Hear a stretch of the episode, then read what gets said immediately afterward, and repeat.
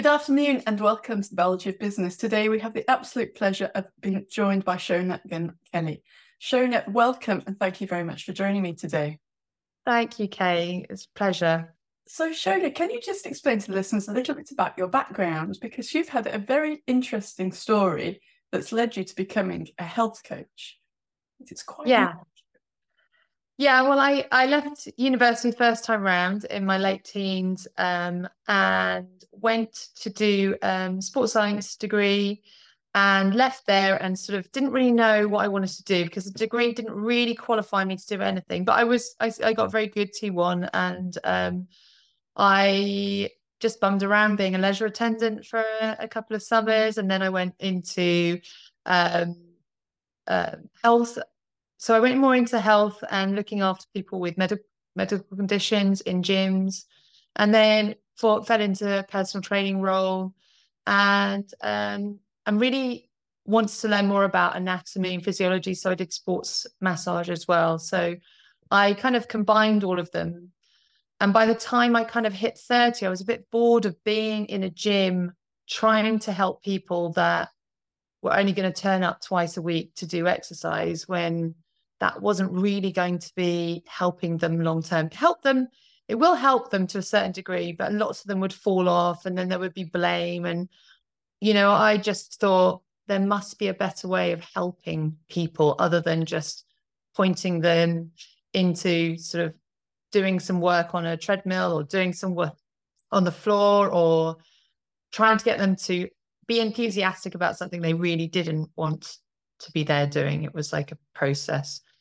Um, and I just ended up being a bit of a therapist to most of my clients, really. They would come in and natter for an hour and then go home. And I didn't really see the results that I wanted them to receive because, yeah, I thought it was a bit of a jolly for most of them, mm. which was fine. I got paid really well. Um, but I decided I want to do something else. And I went back to university for four years at 31 and trained to be a chiropractor um, which was massive for me because I only got five GCSEs at school um, and only just scraped three A levels. Um, because I, my my schooling, well, I didn't enjoy school. Let's put it that way.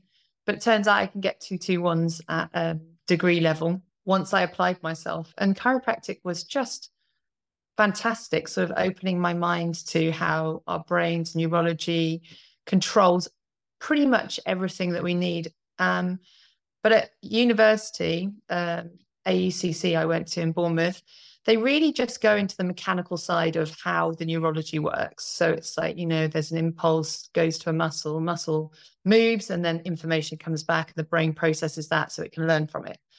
And I got that. And for many years, I I really took that as that is the gospel.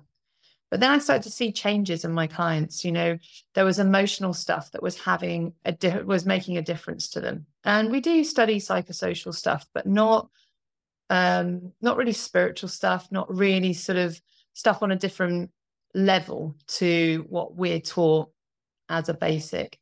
And it took a lot for me to go and find that information because it was so.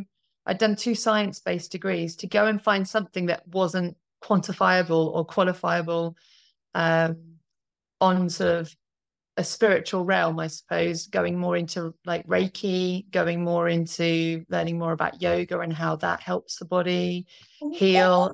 What was driving you to seek this information? Okay, so I had, I had, I have brilliant parents. I don't want to say anything derogatory about my parents, but they're um, an army officer and a school teacher. And they were very Victorian in the way they brought us up. So children should be seen and not heard.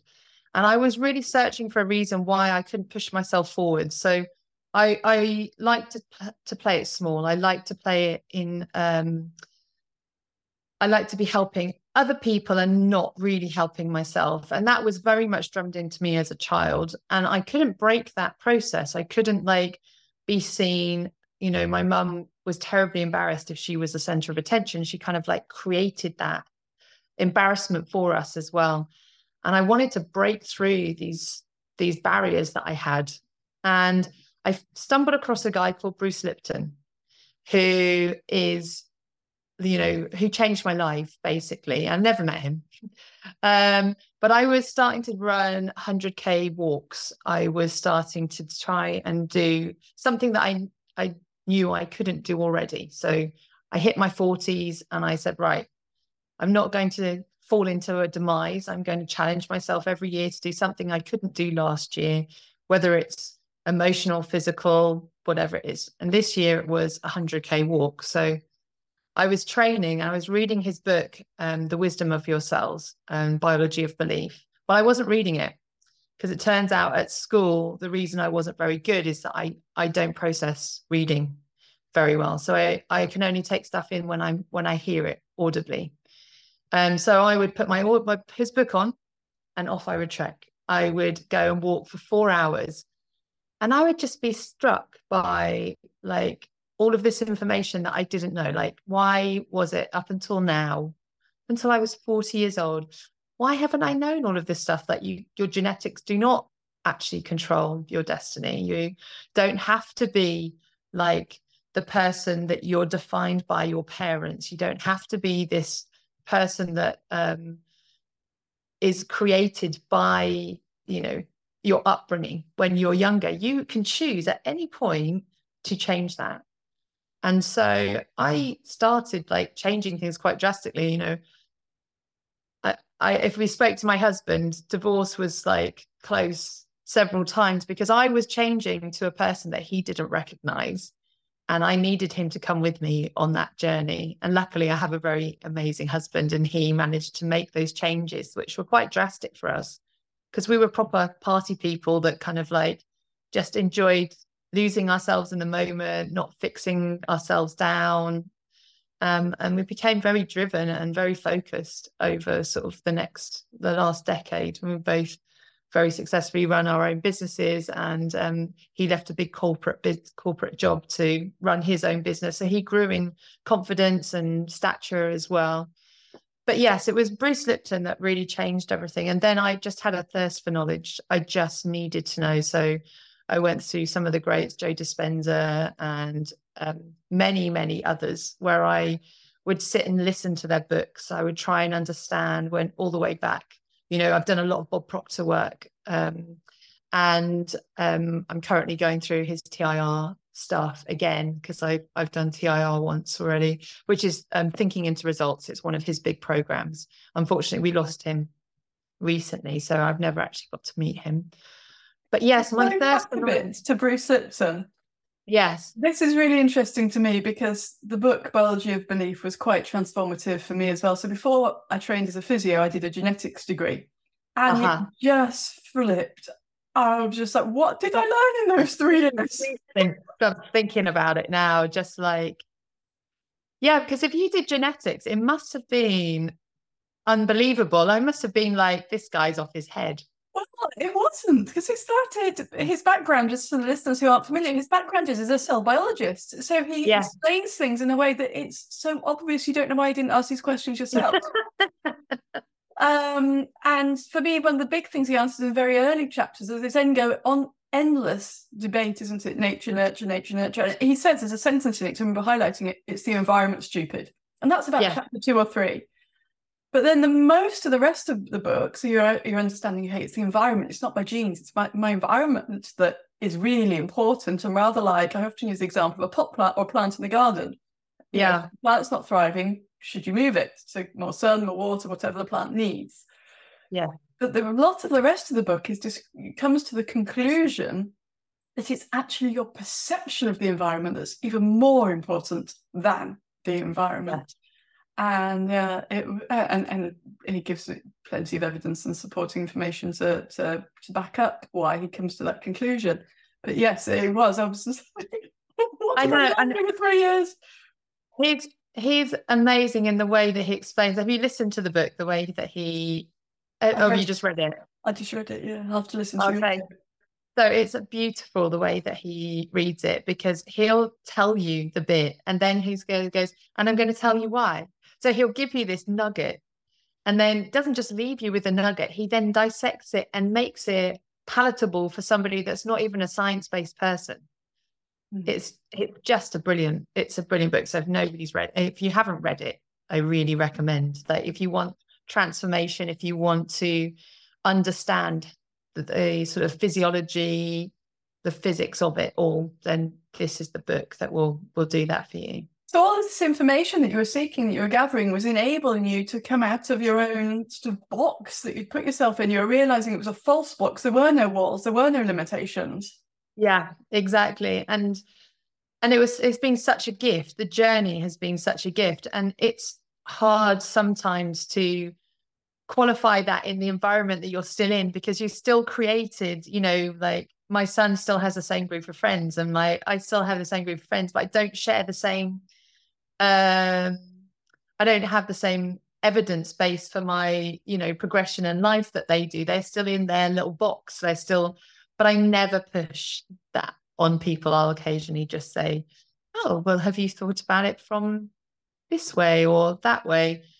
And sometimes it's um it's grounding to have that. Um, but yeah, really I just needed to push myself past what my what my family's expectations of me were, what my then own personal expectations were of me.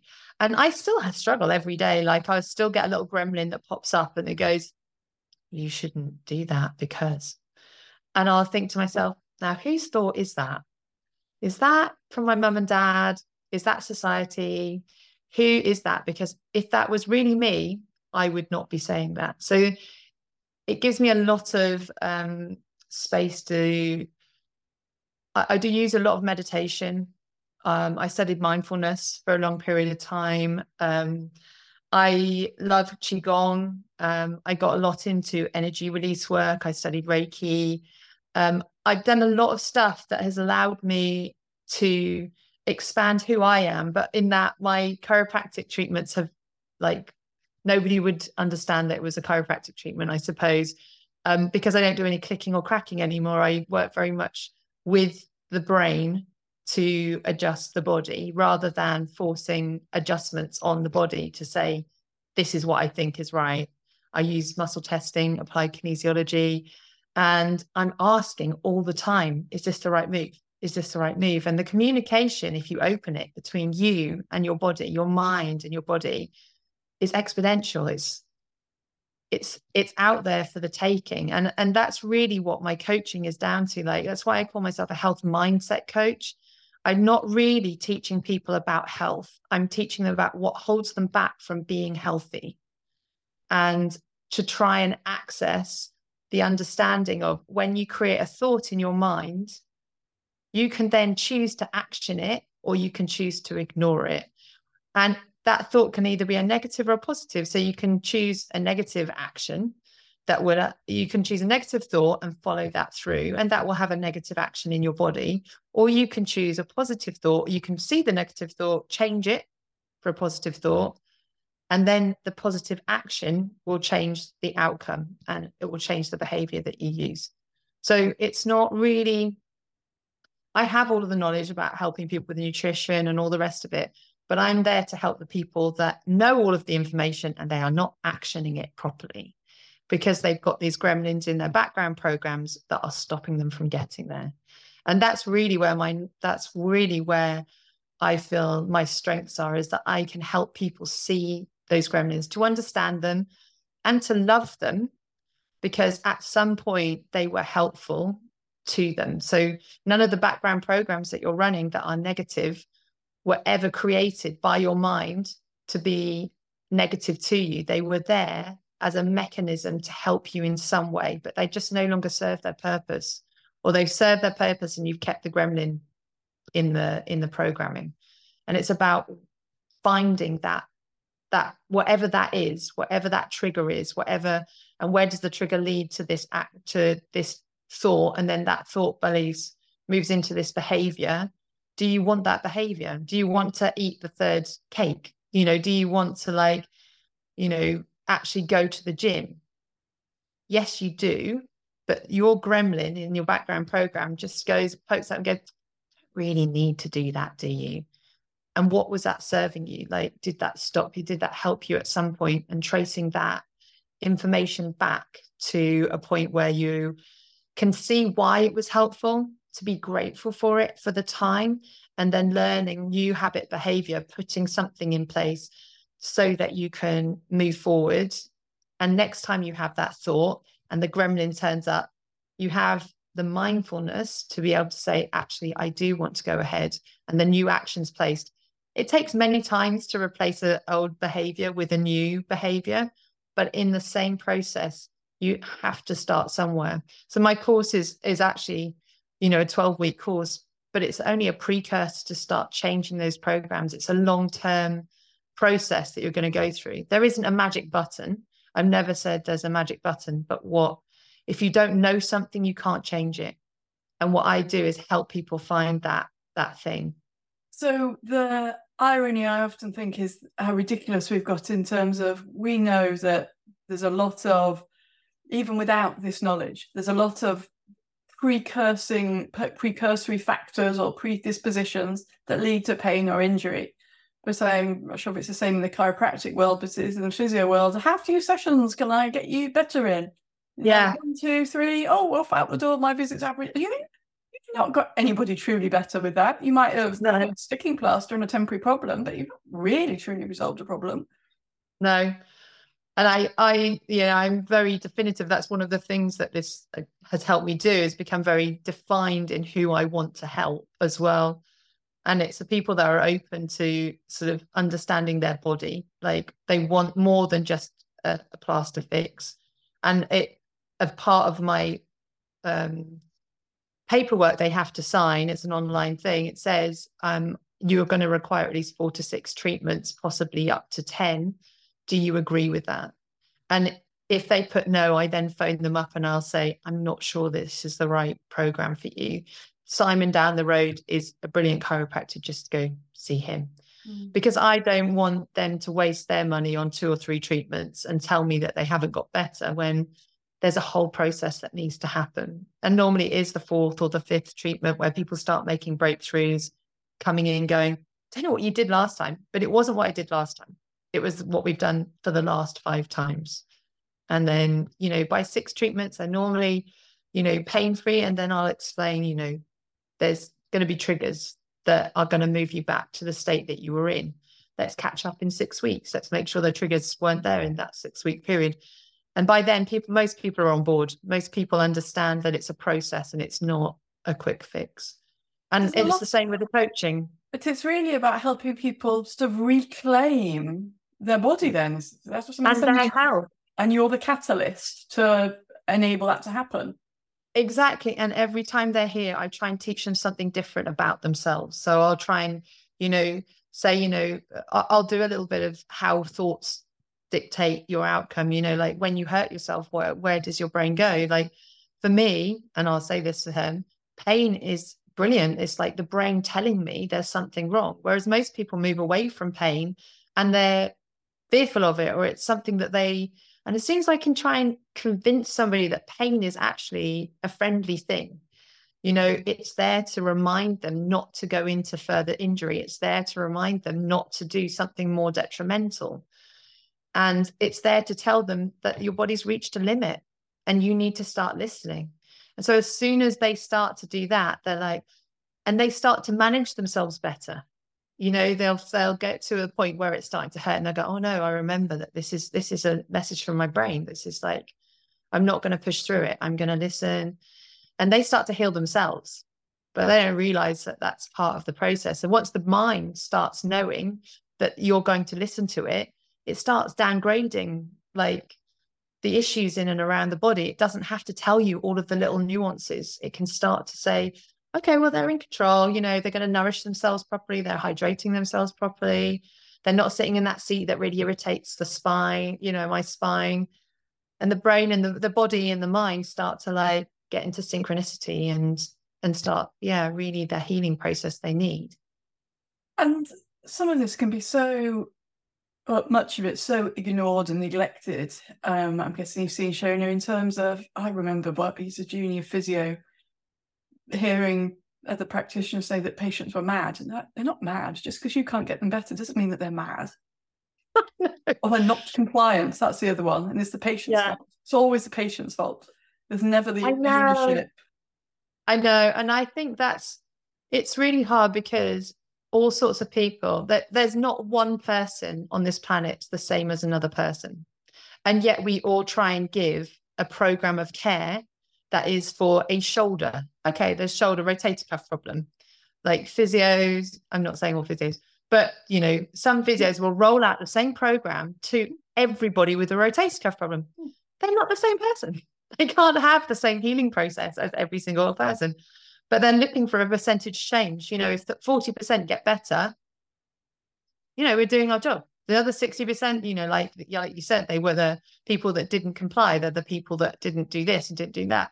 Well, why are they not complying? You know, maybe, you know, they're a busy mum working, you know, work, they're on their own. They've got three children. Their priority is not their own healing. They've, there's got to be more support than just a program put in front of somebody because the compliant people will get better. But the other compliant people aren't awkward. They just have a different life to those other people. They just have a different mental process. They had a different childhood. They had a, you know, don't look after yourself, look after everybody else mentality. And yeah, it's it's hard when what I love is those people that have just broken free of that. They've decided to, you know, even if they're putting on a credit card, sometimes I feel awful when people have got their credit card out and they're like, nope, I'm going to make myself better. And they're here to like make a difference to themselves, regardless of the cost, even though they maybe can't afford it. But by the time they finish, they're like, that's the best money I've ever spent. And then they'll find a way of paying it back. They'll find a way. That's why I don't discount my prices because I, I through this work myself, I've learned to value what I can give people. And if people value what I can give them, then they're happy to pay the price. It's when they don't value it, when it's a low cost item, that is when people will start to complain and bicker about, you know, I didn't get an extra five minutes or I didn't get this, I didn't get that. People know what they get when they come to me because they're paying they're paying a price. But they're also very aware from my website not to come to me if they want this, this, and this, you know. Only come if this is this describes you. And um, yeah, I have a busy and successful practice. Often, like just referrals. I love that because um, a lot of the times people will come to me and they'll go, "Well, my my mum sent me, but she doesn't really know what you do, but it works." Because a lot of what I do is muscle testing and it's nuanced works because the brain can feel, you know, very light touch. You don't need to like push into tissue for the brain to understand there needs to be change at this point. And the brain has this beautiful 3D image of the body and it's constantly correcting, you know, through all of the organs, through all the muscles, through the nerves, through, you know, every single part of the body is accounted for. But when you get an injury, what I believe is that almost gets separated. And that's why exercise and physio is so important.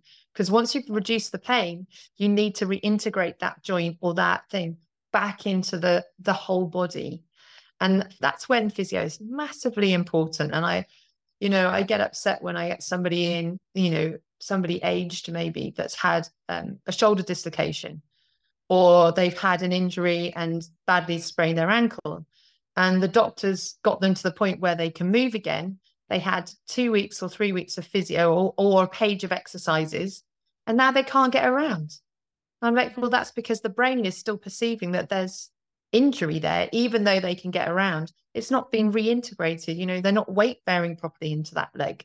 So then the hip flexors have got tight. So then the muscles up into the left shoulder have got tight. Now they've got a shoulder problem because their fascial connection is like pulling from that shoulder to try and heave the leg up. And it, yeah, it's frustrating. Um, but it's what what can you do about it?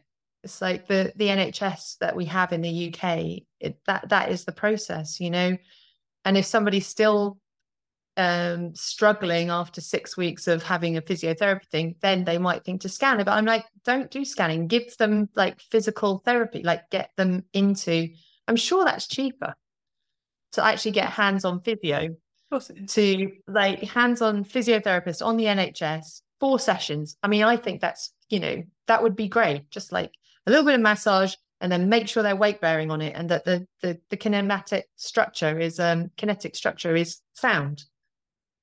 uh, rather than like an MRI. Well, let's MRI it then, or let's go to X-ray, or you know, the time that it takes to do all of that thing. Physical stuff is so important for the human body because it needs to feel, it needs to dampen down, it needs to understand what it still needs to take care of and what the what you as a person is prepared to take care of as well. So yeah, I get off my soapbox now, Kate. No, so also I'm enjoying listening to you very much. So you've your background um, in sports therapy has still actually been highly relevant and being applied today. Um, and uh, alongside your chiropractic skills and alongside the understanding that our mind and body are connected and our perception of our environments and our habits and our childhood beliefs and situations impact how we behave and operate right now. Yeah, definitely. And it's, you know, I still feel like there's a lot to learn. Um, there's a lot of therapy I'd like to um, learn that I think will encompass sort of like very gentle touch. There's lots of stuff I've been looking at, but I, the Reiki stuff to me was, you know, I, I imagined my chiropractic tutor sat crossed arms going, what are you doing? You know, like they, they wouldn't entertain it. They make you very safe as a practitioner. The med, they medicalize, probably almost like a physiotherapy degree. Um, and then we learn to take x rays. So we're kind of radiographers as well. And then we learn to adjust people. And I think some, like for me, being a very light touch chiropractor, some of the heavy handed adjustments for me are just like, it's uh, completely unnecessary. I mean, it might reset the system, but you're also causing trauma at tissue points. So um, I get confused when I do my muscle testing there's a process that you use um, called injury recall technique. It's incredibly simple. It was created by um, Goodheart, who was the guy founder of uh, kinesiology, and it clears trauma from the tissue by using overloading the proprioceptors, so which are little receptors in um, all over the body that tell your brain where you are in space and time. So if you close your eyes, the little proprioceptors are telling you sensory, sensory, sensory I can't say that word. Sensorily. I'm not going to say it again. Yeah. But the sensors are kicking off, and you can tell where your shoulders are, and you can tell where your hips are, and you can tell where your ankles are, but you're not seeing where you are. Those little receptors are telling you where they are. And there's a really simple technique where you overload the proprioceptors um, whilst you hold on to the injured point, and the brain has to let that point go? I mean, like we should just teach it to the general population, and then so like explain, so explain. So you mean so? I mean, do you mean like so for the shoulder injury, doing a press up or something like that, where you're putting? Is that how you're overloading the proprioceptors? No, so no. You literally hold onto the ankle and you create movement at the ankle. So the talus joint, you just create movement at the ankle. So you have one leg that is not moving, the other leg feels like it's massively moving, and the proprioceptive, um, you know, the tract is kicking off in the brain, like this ankle is moving, and it's enough to overload the brain's perception of where the trauma is. So I muscle tested and I found this problem. It's not changing with movement, it's actually physically there. So every time I touch that, the brain's almost like, you know, it's like a movement away from the injury. So, for instance, say I, I have dislocated the shoulder twice, but I, I did a lot of work um, rehabilitating it. Um, but it still had trauma in it. So every time I overstretched it, the brain went to if we overstretch that, there's going to be a physical outcome which we we don't want. So then it overcontracts that front muscle for a while, maybe a week or two. There's no injury there. It hasn't gone into its injured state, but there is trauma, traumatized tissue there.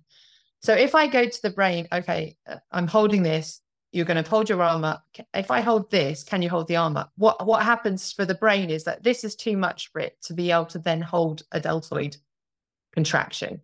So then you can find that traumatic event, and then literally you just wiggle the proprioceptors in your ankles or your knees, and that information, the proprioceptors, because they're densely populated in both the talus, around the talus, and the um, um, occiput, the base of the skull, it's enough to overload that part of the brain that's holding on to this trauma tissue because this is a chronic injury. It's not something you couldn't do it on a new injury, for instance, because the brain hasn't brought, brought um, built up um, an image of the trauma that has happened to it. It's something that's stuck in the memory banks. So you're holding you, your shoulder in a specific position while you're working in the ankle very, very hard, moving the ankle very, very hard to overload to to give the brain so much stimulus that it forgets yeah. about the shoulder injury. Basically, exactly. It's basically it that, and it overrides it, it overrides the memory. So the next time you go to do that, the brain isn't like in that kind of like correct. That's why it's so amazing that we naturally do this with children. Like they fall over and hurt themselves, right? Up you get, run around, completely rewriting that, yeah. changing it, changing it up, changing the brain's perception of what that pain is. It's no longer something to be scared of. It's not something to be fearful of. I often find like if I can convince people to, if they're injured and it's obviously not broken or something, if you can get up and move, your brain won't store that as trauma. Like get up and eh, because otherwise, if you sit still with an injury, you're going through all that emotional connection with that injury. You're going through the pain process. It's being laid down in the cortex in lots of different places. The background of that is going to be okay, as soon as you go like that, it's going to hurt. Oh my God, can you remember when we did that? You know, there's like all of this sort of neurological storm that happens because of it. You go and like create massive amount of movement whilst you're thinking of that trauma. The brain somehow just lets go of it, like rewrites and centers itself. Um, and very rarely will that now trauma tissue be triggered again. It's something um, that Goodheart came up with. It's not my therapy, but it is absolutely fantastic. It's one of the most simple things that I come across. Um, age trauma in like or chronic trauma in tissue, and it's gone within within seconds when you find it. And then you're there to deal with any tissue that is actually damaged underneath. Um, so there may be overstretch in the tendons, so you can correct that. And there may be stress in the muscle belly. Um, and there may be some neurological stress, you know, from the brachial plexus in, in that injury. So then you treat the underlying mechanical stress and then the whole thing starts to like work together. Then you create exercise at that point. The brain then understands that the trauma is no longer there. It can reintegrate the joint back in. But I think that sometimes what happens with physio as well is that tissue is challenged before it's ready to take on the role of of being fully healed. Um, and and that it, there is like emotional stress or emotional trauma trapped in that injury. So every time you go to do it, the brain's got this neurological storm of like, I must protect you. So instead of doing like a full press up, what they start doing is they, they overwork a shoulder joint because they're leaning off an elbow or they're leaning off tissue they don't want to do. And that's why pieces of paper don't work for people as well because if the trauma is still in the tissue and you give people exercise to do they'll end up doing the exercises incorrectly because they'll end up compensating and and leaning off tissue that's not healed or tissue that's not ready to receive the exercise yet so you clearly see there's an opportunity, or I'm guessing you see there's an opportunity for lots of allied health professionals to adopt this attitude Definitely. of helping people because most people know, you know, exercise more, eat less, sleep well, you know, drink water. You eat some core elements of yeah. what constitutes good health. Um, but aren't necessarily able to implement them for whatever reason. They're sort of stuck in a state of having the knowledge but not knowing how to implement. Not taking action, yeah. And what very often happens is just more and more information is loaded on rather than helping people get to the root cause of why they're struggling to take action, why they're struggling to make the changes that they would like to make. Yeah, absolutely. And I, you know, I, that's why I call myself a mindset coach. And I haven't studied mindset, but I have, you know, a decade of understanding the processes that cause, that stop people from taking the steps that they need to, to be healthy, to be well, to love themselves really at the end of the day. I mean it sounds a bit sappy but like a lot of people don't take care of themselves because they were taught that that's not you know self-care is like selfish or self-care is you know for other people it's not for you.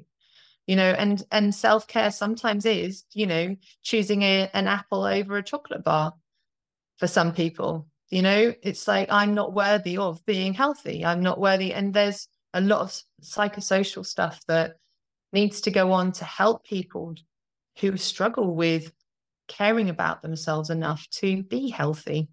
And that's really what I, you know, what boils down for me on a as on a coaching level is to help people understand themselves enough to then realize that they're really not on their own. Like they have this subconscious version of themselves plus who shows up every day.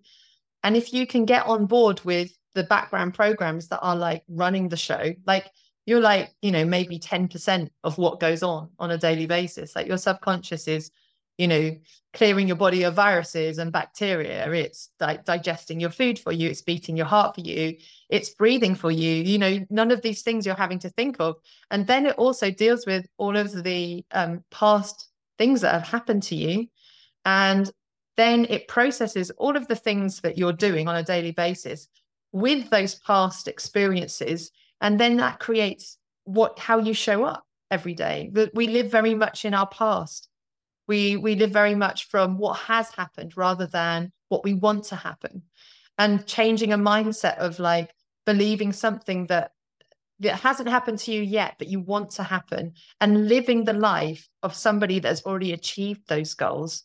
That's really the other thing that um, my coaching course does is like let's stop worrying about what you haven't been able to do in the past and let's see what you want to do for the future and let's create you know that's where the affirmations and journaling and um, positive reinforcement comes in like what i would say to people is that be grateful already for the things that you want to happen like if you have gratitude that vibrational level is much much higher than like oh god i don't think i can do that like if you got up, if if like an elite athlete got up in the morning and had to go and do a two hour training before they went to work or went and did another training session or whatever, and they got and went, I don't think I can do that. That energy level is not going to get them to put their trainers on. It's not going to get them to like think about themselves in a really positive way. If you can get up and the first thing you think about is like, I am so grateful that I had a great night's sleep. I'm grateful for the people in my life. Or if you don't have people in your life, I'm grateful that I'm going to go downstairs. I'm going to pour myself a bowl of cereal. I am grateful that I'm going to job. I'm going to see people today.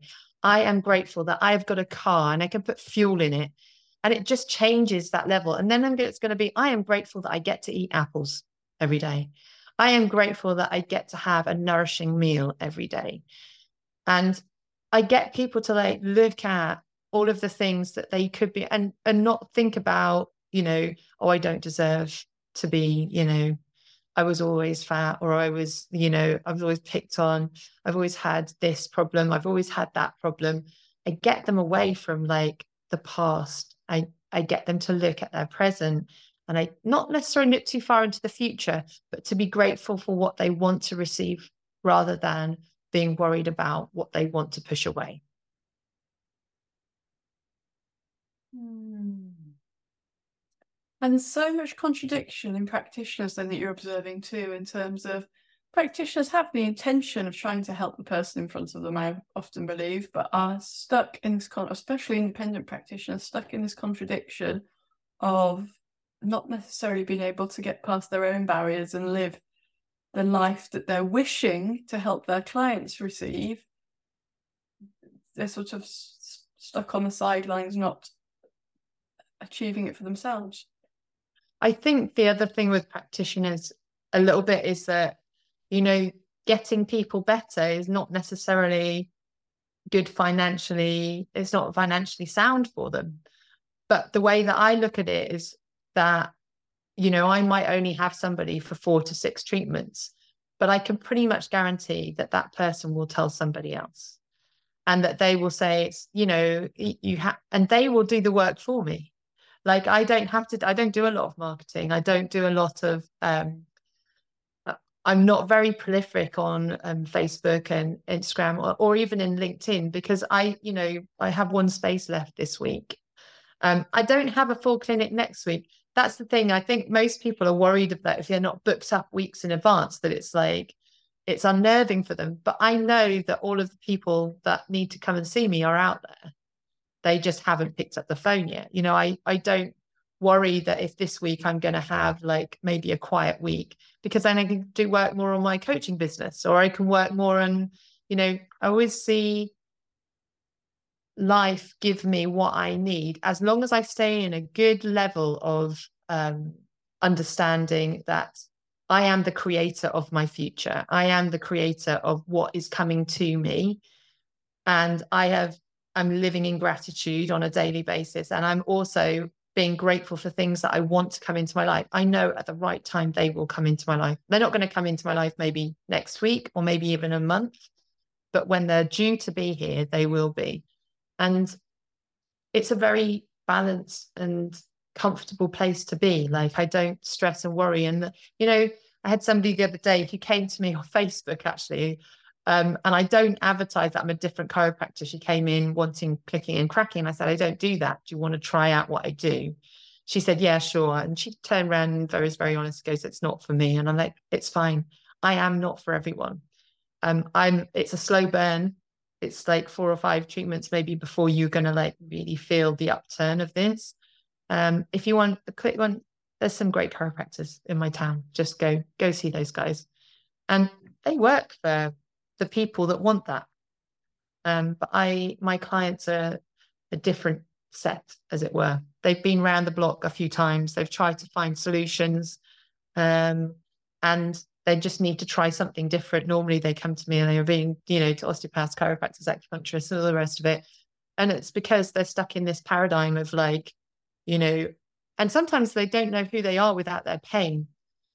That's that, that's one of the saddest things that they've lived with it for so long. Like their their mind, in their mind or their mind, their subconscious, won't let them go go over this. So they'll well clear one thing up and something else goes wrong.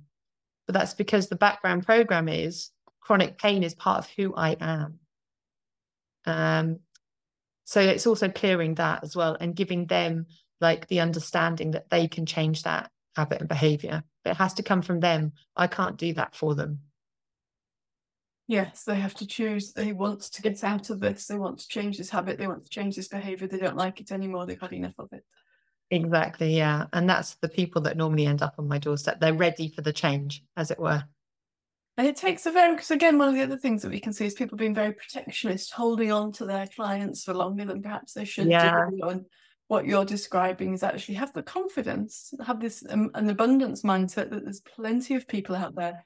Do a really good job and let your good work refill your diary, basically. Exactly. Yeah. And I think I think that was one of my breakthrough moments was like as you know, I've done a lot of um I can't remember Nightingale work, you know, a lot of the sort of aged 1930s, 1940s people that were like, you know, all about mindset and how you change your mindset to, to affect your outcome. And one of the things I did was stop worrying about where um, my clients were going to come from. And as soon as I did that, it just seemed to proliferate. It's like sometimes when you're holding on to negativity, it breeds negativity and the energy is different. So my clinic is, I try and make it as welcoming as possible, but also my attitude is very welcoming. And I'm very happy for somebody to turn around and say, you're not my cup of tea. I'm like, it's good. It's good that you know that. Like you should go somewhere where they are going to help you because if you don't think you can heal from what I do, you're not going to heal. And so I don't want to waste your money and I don't want to waste your time. So it's brilliant that you've come to that conclusion so early on. Like, What's the message you would like other practitioners to hear, Seona? What would you like them to understand from your experience over the years? I think that, and I'm sure lots of practitioners do this, is take the time to know the person. You know, take the time to see the individual, take the time to see the journey that they've been on to the point where they come into your clinic and ask for help, and try not to tar everybody with the same brush. You know, I, I think on an individual basis, my treatment is different for every single person. I might use the same sort of tools, but like I go mm-hmm. with how sort of be more interpretive as well and, and not be so fixed into the medical model. Like allow your intuition to flow when those people come into your into your space. Understand the person treat the person don't treat the injury. Thank you very much for your time today, Sharon. It's been an absolute pleasure listening to you and how your career has developed to transform the lives of those you serve.